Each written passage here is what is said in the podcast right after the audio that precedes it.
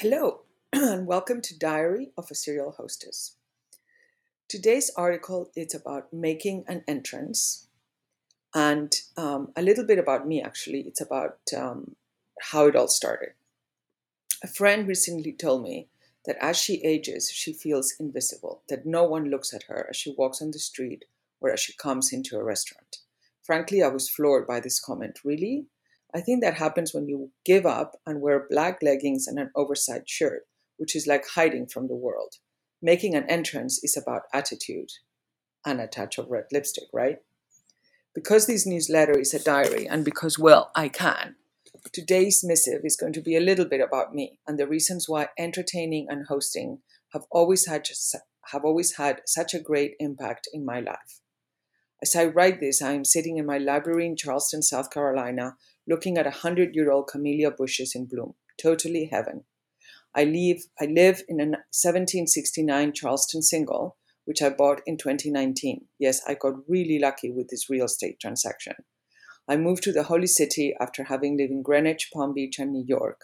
And at different moments in time, I also had houses in Tuxedo Park and Southampton, New York.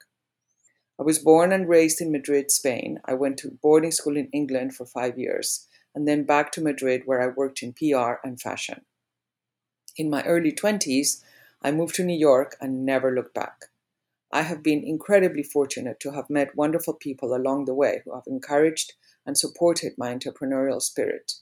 From creating a line of men's bathing suits to writing entertaining books to Liberty fabric lined towels and hostess skirts and even custom plates and napkins, I have thought it out and created samples and proposals endless samples and lots of proposals.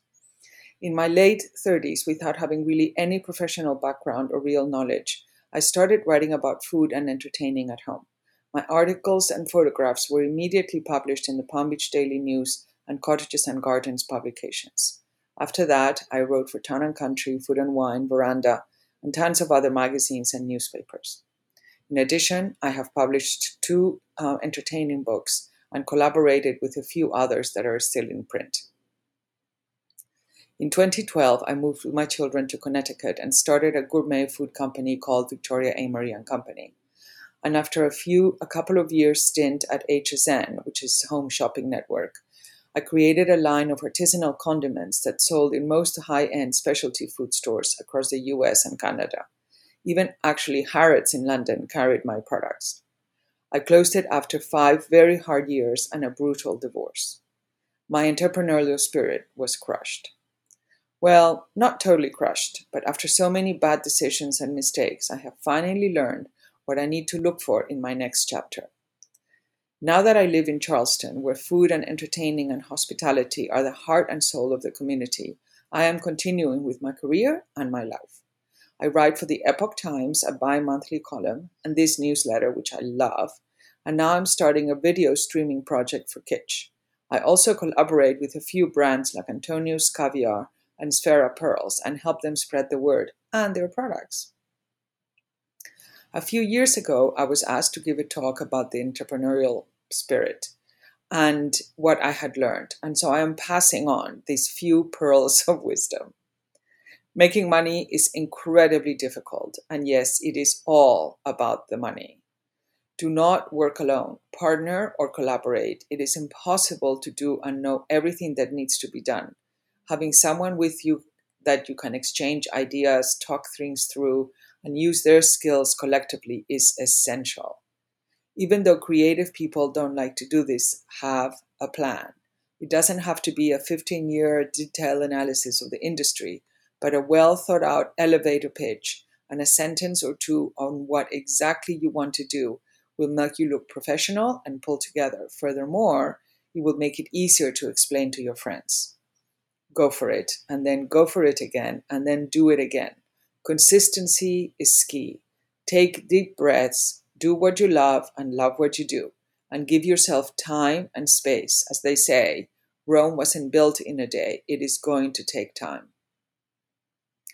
PR is not just about the press. It's also about making sure that all your friends know what you're doing. So go out and tell them. Making connections and networking is hard without being pushy and obnoxious. So beware of overdoing it, it will backfire. And rely on help and rely rely on and accept help of family and friends, not just with funding and with spreading the word and promoting. If they don't support your project, it won't work seriously. If your best friend or your mother is not willing to pay for what you have to offer, who will? That show of support is one of the first questions you'll be asked when you raise money. Creating a community and a platform is essential for the success of your project. And so, as I learn new systems and continue spreading the world of charm and elegant entertaining and share recipes and ideas and bits of wisdom, I wonder, am I crazy at my age? But my spirit has not been broken, and my passion for food, entertaining, decor, and style is actually more focused and clear. I guess with age does wisdom come. And that is the point of my diary today. As women, we play so many roles daughter, wife, mother, colleague, mentor, sister, and friend. We nurture and create lives around us. We empower and encourage our children. We support and back our husbands. We listen to and advise our friends, and we give, give, give. At some point, it becomes time to think about ourselves, and my time is now. My journey to today has been both easy and turbulent, magical and scary. Finally, I am at peace. I love what I do and who I am and who I have become. I adore the life I have created and the strong friendships that I have made. I feel safe and secure. In these really complicated times, bringing people together around the table is not frivolous or useless. It is what we all need to find a thread of optimism in each other's company.